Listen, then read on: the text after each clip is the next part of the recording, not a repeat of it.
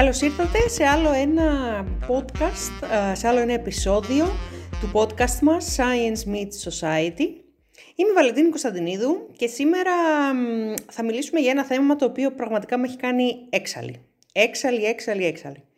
Ε, και θα σας εξηγήσω τους λόγους. Έξαλλη με την πολύ κακιά έννοια και την απογοήτευση κυρίως.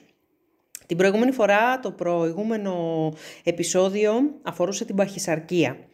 Αυτό το επεισόδιο αφορά την αντιπέρα όχθη της παχυσαρκίας, που είναι επίσης μια πολύ σοβαρή ασθένεια και είναι η ανορεξία. Η ανορεξία λοιπόν είναι μια διατροφική διαταραχή μαζί με πάρα πολλές άλλες διατροφικές διαταραχές. Εγώ σήμερα δεν θέλω να μιλήσω για τις διατροφικές διαταραχές, τα χαρακτηριστικά τους και τι αυτό μπορεί να σημαίνει κτλ. Αυτό είναι ένα αντικείμενο πολύ πάρα πολύ μεγάλο το οποίο μπορούμε να το αναλύσουμε σε άλλο επεισόδιο. Αυτό όμως που με έχει κάνει έξαλλη και που θέλω πραγματικά να, να επικοινωνήσω σε αυτό το επεισόδιο είναι το πώς φτάνουν τα νέα παιδιά, τα νέα κορίτσια, τα νέα αγόρια στην ανορεξία.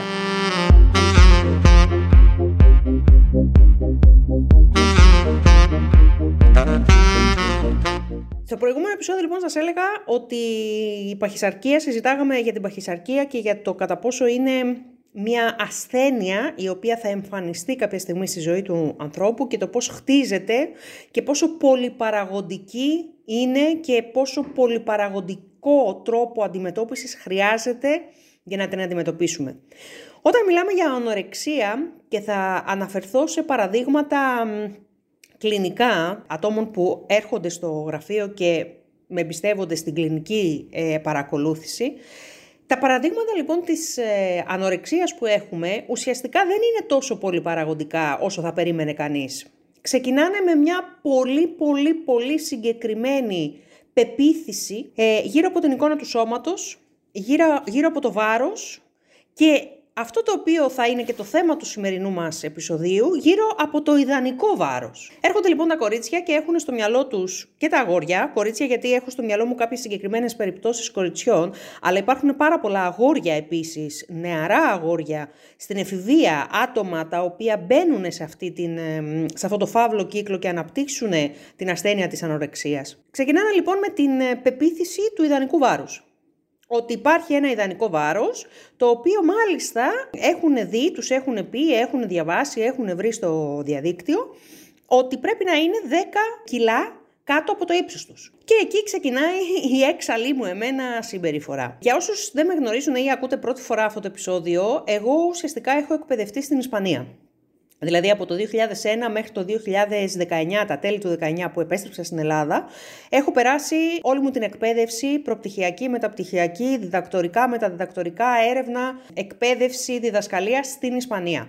Κατ' επέκταση αγνοούσα να σας πω την αλήθεια πώς λειτουργούσε και πώς λειτουργεί η διατροφή και η διατροφολογία και η εφαρμογή της στην Ελλάδα.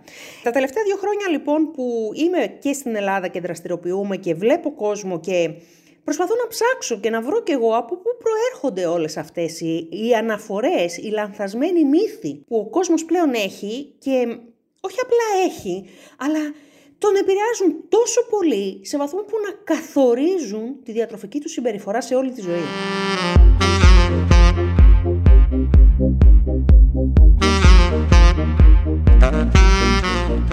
Όταν λοιπόν έρχεται ένα άτομο με την πεποίθηση καρφωμένη στο μυαλό του ότι το ιδανικό του βάρος είναι 10 κιλά κάτω από το ύψος του, με τέτοια πεποίθηση και με τέτοια λανθασμένη κατανόηση του τι σημαίνει αυτό, και φτάνει στο σημείο να αναπτύσσει συμπεριφορές ανορεξίας, φτάνει στο σημείο να εμποδίζει την ανάπτυξή του, γιατί τα περισσότερα φαινόμενα ανορεξίας ξεκινάνε στην εφηβεία και στην προεφηβεία. Ξεκινάνε λοιπόν στην εφηβεία και στην προεφηβεία και εξελίσσονται είτε κρυφά είτε φανερά, είτε δηλαδή με το να προκαλέσει κάποιος ε, έμετο, είτε με βουλημικά επεισόδια, είτε με αποχή εντελώς από το φαγητό, η οποία θα οδηγήσει κάποια στιγμή και στο νοσοκομείο. Η ανορεξία λοιπόν και οι βουλημικές, και οι βουλημικές τάσεις και όλα τα συναφή και όλες οι συναφείς διατροφικές διαταραχές ξεκινάνε από πολύ νωρίς. Όταν λοιπόν υπάρχει αυτή η πεποίθηση, την οποία πραγματικά την αναφέρουν όλα τα κλινικά περιστατικά τα οποία έχω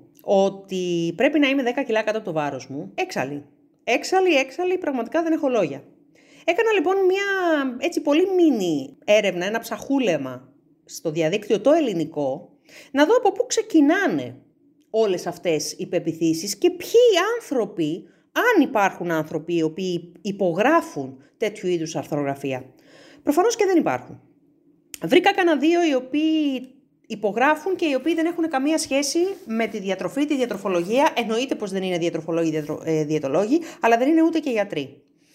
Τα περισσότερα άρθρα τα οποία βρήκα στο ελληνικό διαδίκτυο ε, αφορούν ε, διαφημιστικές καμπάνιες ε, συγκεκριμένων ιστοσελίδων που παρουσιάζουν κάποια συγκεκριμένη φόρμουλα στην οποία αυτή τη φόρμουλα μπορεί κάποιος να βάλει το ύψος του και το φύλλο του ε, και να σου βγάλει το ιδανικό βάρος με μία απόκληση συμπλήν 10%. Αυτό δυστυχώς, αυτή η φόρμουλα τη βρήκα όχι μόνο σε μη υπογεγραμμένα site, αλλά τη βρήκα σε πάρα πολλά και ιατρικά site.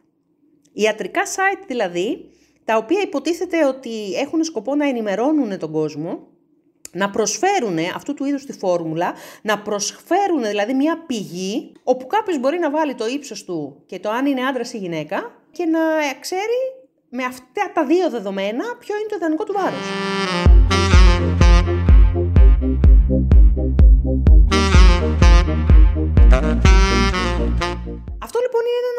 Μέγα σφάλμα. Θα προσπαθήσω να σας εξηγήσω συνοπτικά το γιατί είναι μέγα σφάλμα. Μόλον ότι θα μπορούσαμε να μιλάμε, θα μπορούσα να γράψω άρθρο τεράστιο για αυτό το κομμάτι. Πρώτον, δεν υπάρχει ιδανικό βάρος. Ναι, το ξαναλέω, το επαναλαμβάνω. Δεν υπάρχει ιδανικό βάρος. Δεν μπορούμε να πούμε ότι το ιδανικό βάρος για μένα είναι το ίδιο με σένα, το ίδιο με το άλλο άτομο, το ίδιο με το παράλληλο άλλο. Και αυτό δεν υπάρχει γιατί γιατί έχουμε τόσο διαφορετικές ανάγκες καθημερινότητας, έχουμε ένα διαφορετικό σώμα, έχουμε διαφορετική μυϊκή μάζα, διαφορετική οστική μάζα, διαφορετικές συνήθειες, διαφορετικές ε, ανάγκες ενεργειακές, που δεν μπορούμε να ορίσουμε ότι ένα άτομο με ένα 70 ύψος πρέπει να είναι 60 κιλά. Είναι το λιγότερο εγκληματικό. Και θα μου, και θα μου πείτε πώς έχουν προκύψει όλα αυτά. Θα σας εξηγήσω πώς έχουν προκύψει. Το πρώτο πράγμα που έχει προκύψει και βρίσκεται πίσω από αυτές τις φόρμουλες, τις τόσο απλοϊκές, απλουιστικές και λανθασμένες που κυκλοφορούν στο διαδίκτυο, βασίζεται σε ορισμένες φόρμουλες που χρησιμοποιούσε η Aspen. Η Aspen είναι ο Αμερικανικός Σύλλογος Διατροφής Εντερικής και Παρεντερικής Διατροφής, το ASPEN, American Society of Parenteral and Enteral Nutrition. Το, η παρεντερική και η εντερική διατροφή, για όσους δεν γνωρίζουν, ε, αφορά την διατροφή που θρέφεται ένα άτομο το οποίο βρίσκεται σε κλινήρη κατάσταση ή έχει κάποια πάθηση, βρίσκεται δηλαδή στο νοσοκομείο, δεν μπορεί να τραφεί από το στόμα, είτε λόγω κάποιας πάθησης είτε λόγω κάποιας επέμβασης. Κατ' επέκταση η θρέψη του γίνεται είτε ενδοφλέβεια, είτε με σωληνάκι το οποίο συνδέεται αμέσως, απευθείας, στο έντερό του, στο στομάχι του. Είναι δηλαδή μια παρεμβατική μέθοδος θρέψης που στοχεύει αποκλειστικά στα άτομα τα οποία βρίσκονται στο νοσοκομείο, έχουν κάποιες συγκεκριμένες ασθένειες, ε, ή έχουν κάποια συγκεκριμένη ε, χειρουργική διαδικασία που πρέπει να ακολουθήσουν. Okay. Αυτή είναι η εντερική και η παρεντερική διατροφή. Υπάρχει λοιπόν ο Αμερικανικός Σύλλογος αυτής της εντερικής και της παρεντερικής διατροφής, ο οποίος κατά καιρούς βγάζει διάφορες οδηγίες, τα λεγόμενα guidelines, προκειμένου να καθοδηγεί τον κλινικό, να καθοδηγεί τον ε, επαγγελματία υγείας, τι πρέπει να κάνει σε κάθε περίπτωση ανάλογα με τα επικυρεοποιημένα επιστημονικά μας δεδομένα. Αυτός λοιπόν ο οργανισμός έχει βγάλει κάποια στιγμή στο παρελθόν, και όταν λέω στο παρελθόν εννοώ την ε, δεκαετία του 80, μια τόση απλοϊκή ε, φόρμουλα, ε, εξίσωση, η οποία διευκόλυνε τότε, για λόγους καθαρά πρακτικούς, τους ε, συναδέλφους που δουλεύανε στα νοσοκομεία και δουλεύανε με εντερική και παρεντερική σύντηση, εύκολα να μπορούν να υπολογίσουν αν το άτομο αυτό κινδυνεύει από υποσυτισμό ή όχι και να προβούν σε αντίστοιχες ενέργειες. Αυτό τώρα που σας περιγράφω εγώ δεν αφορά εμένα, εσένα και το οποιοδήποτε έφηβο άτομο που προσπαθεί να ψάξει να βρει το ιδανικό του βάρος. Σε καμία περίπτωση. Ένα.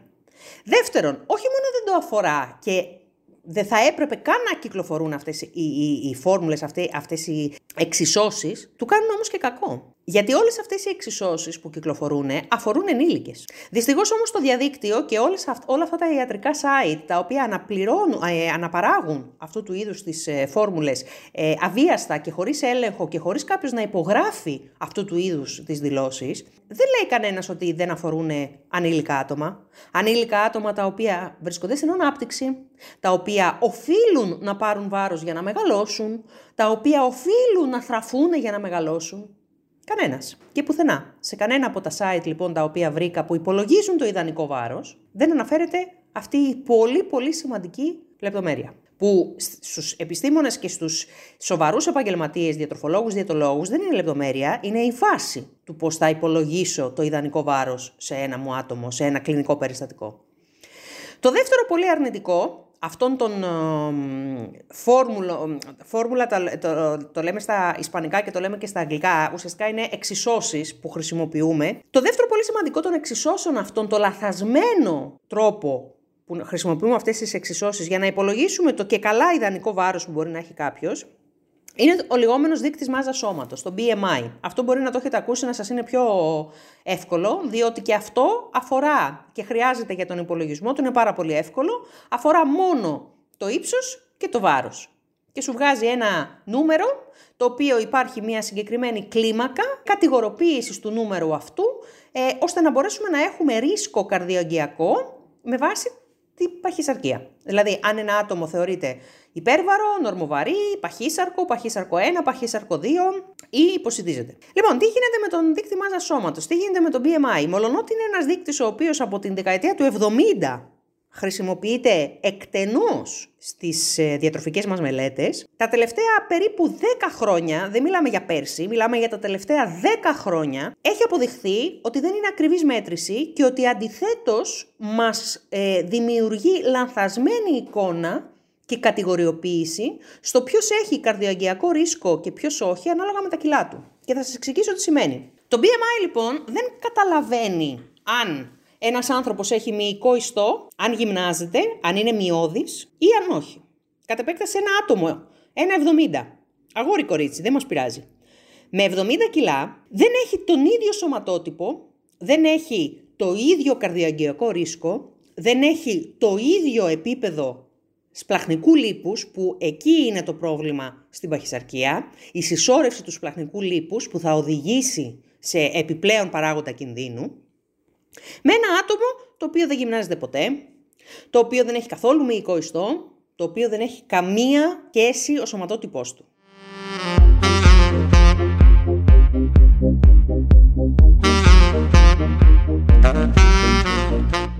Κατ' επέκταση, αν κοιτάξουμε μόνο το BMI, δηλαδή μόνο το δείκτη μάσας σώματος, ένα άτομο 70 κιλά με ένα 70 ύψος, πιθανόν να φαίνεται υπέρβαρο, αλλά να είναι πολύ πιο υγιές και να είναι πολύ πιο ιδανικό το βάρος του από ένα αντίστοιχο άτομο 1,70 70 κιλά με καθόλου μυϊκό ιστό. Ένα χαρακτηριστικό παράδειγμα για να το καταλάβετε είναι οι bodybuilders. Οι bodybuilders έχουν BMI τα οποία τους κατατάσσει σε ε, παχυσαρκία. Γιατί; Γιατί έχουν πάρα πολύ μεγάλο όγκο μειών. Ο μυς λοιπόν είναι πιο βαρύς από το λίπος. Πάντα. Γι' αυτό και άλλωστε πολλές φορές όταν ξεκινάμε γυμναστική και όταν ξεκινάμε γυμναστική με βάρη συνήθως, ε, η ζυγαριά λιγάκι σταθεροποιείται ή μπορεί και να ανέβει. Γιατί; Γιατί μετατρέπουμε, δημιουργούμε μυϊκό ιστό, ο οποίος είναι πιο βαρύς από το λιπόδι μας ιστό.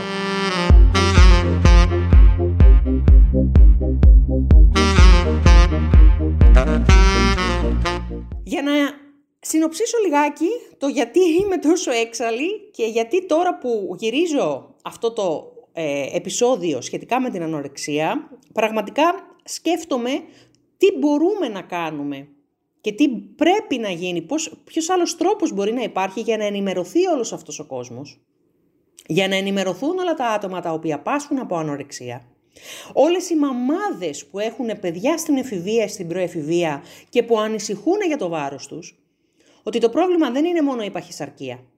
Το πρόβλημα δεν είναι το παιδί να γίνει παχύσαρκο μόνο και να γίνει έφηβος ή ενήλικας μετά παχύσαρκος. Το πρόβλημα είναι και η ανορεξία.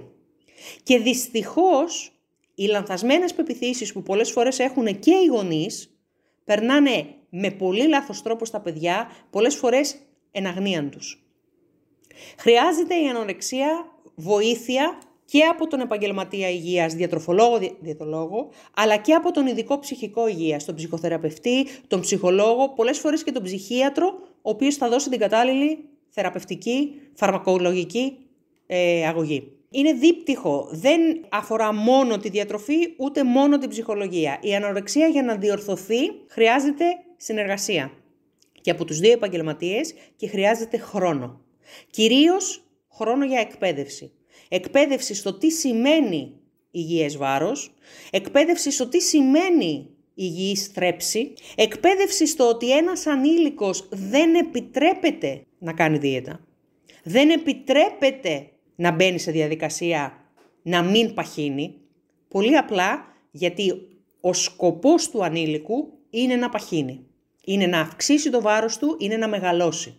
Το πόσο και το με ποια θρέψη, αυτό ναι επιδέχεται εκπαίδευσης, επιδέχεται καθοδήγησης, ώστε το άτομο να μεγαλώσει με τα σωστά θρεπτικά συστατικά, με το σωστό του βάρος, με τη σωστή του άσκηση και να γίνει ένας υγιής ενήλικας. Είναι συγκλονιστικό και ξανάρχομαι σε, από εκεί που ξεκίνησα, στο γεγονός ότι εν έτη 2022 μπορεί κάποιος να κάνει μία πολύ γρήγορη ανασκόπηση, ένα πολύ γρήγορο ψάξιμο στο διαδίκτυο και να εξακολουθήσει εν έτη 2022 να βρίσκει πηγές του 2000, πηγές του 1980, με φόρμουλες και με οδηγίες και με τίτλους ιδανικού βάρους, οι οποίες είναι απαράδεκτες, μη επικυροποιημένες και με καμία επιστημονική ε, υποστήριξη από πίσω.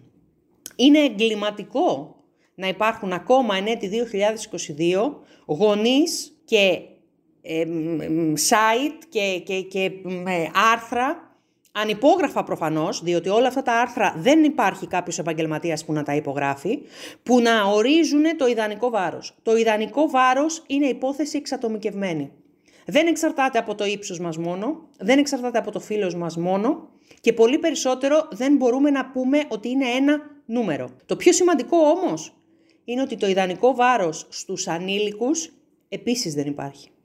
Το εύρος είναι πάρα πολύ μεγάλο, η εκτίμηση πρέπει να γίνεται πάντα από τον εξειδικευμένο επαγγελματία υγείας, ποτέ μέσω ίντερνετ και ποτέ με απλουιστικές και απλοϊκές και ξεπερασμένες και χωρίς επιστημονική υποστήριξη εξισώσεις. Είναι λάθος, το λέω και το ξαναλέω, το ξαναφωνάζω, η ανορεξία είναι εξίσου σημαντική ασθένεια όπως και η παχυσαρκία. Ξεκινάει πολύ νωρίς στη ζωή, δυστυχώς από λανθασμένες πεπιθήσεις που υπάρχουν στην οικογένεια, που ίσως ενισχύονται και από μέλη της οικογένειας και από μέλη της κοινωνίας και από το σχολείο και είναι λάθος εν έτη 2022 με όλη αυτή την πληθώρα των επιστημονικών δεδομένων που έχουμε για το τι σημαίνει παχυσαρκία, για το τι σημαίνει ιδανικό βάρος, για το τι σημαίνει υγεία και υγιής στρέψη, να εξακολουθούν να υπάρχουν νεαρά άτομα, έφηβοι, οι οποίοι να πάσχουν από ε, νευρικές ανορεξίες. Είμαι η Βαλεντίνη Κωνσταντινίδου. Αυτό ήταν άλλο ένα επεισόδιο του podcast μας Science Meets Society. Σήμερα μιλήσαμε για την ε, νευρική ανορεξία. Η αλήθεια είναι ότι είμαι λίγο έξαλλη σε αυτό το επεισόδιο, περισσότερο από όσο ήμουνα στο προηγούμενο, το οποίο μιλήσαμε για την παχυσαρκία. Πρόκειται για τις δύο όψεις του ίδιου νομίσματος, πρόκειται για τα δύο άκρα ε, που αντιμετωπίζουμε στην ε, διατροφική επιστήμη. Το ένα η παχυσαρκία, το άλλο η ανορεξία. Και όμως και τα δύο πηγάζουν από τη σωστή διατροφική εκπαίδευση.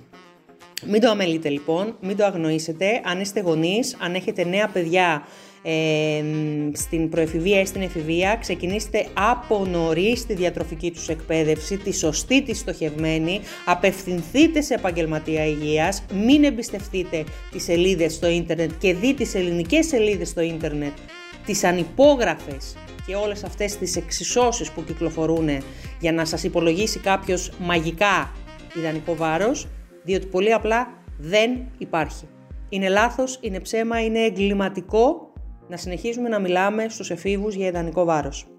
Μέχρι το επόμενο επεισόδιο, να είστε καλά, να σας προσέχετε και να θρέφεστε ολοένα και καλύτερα.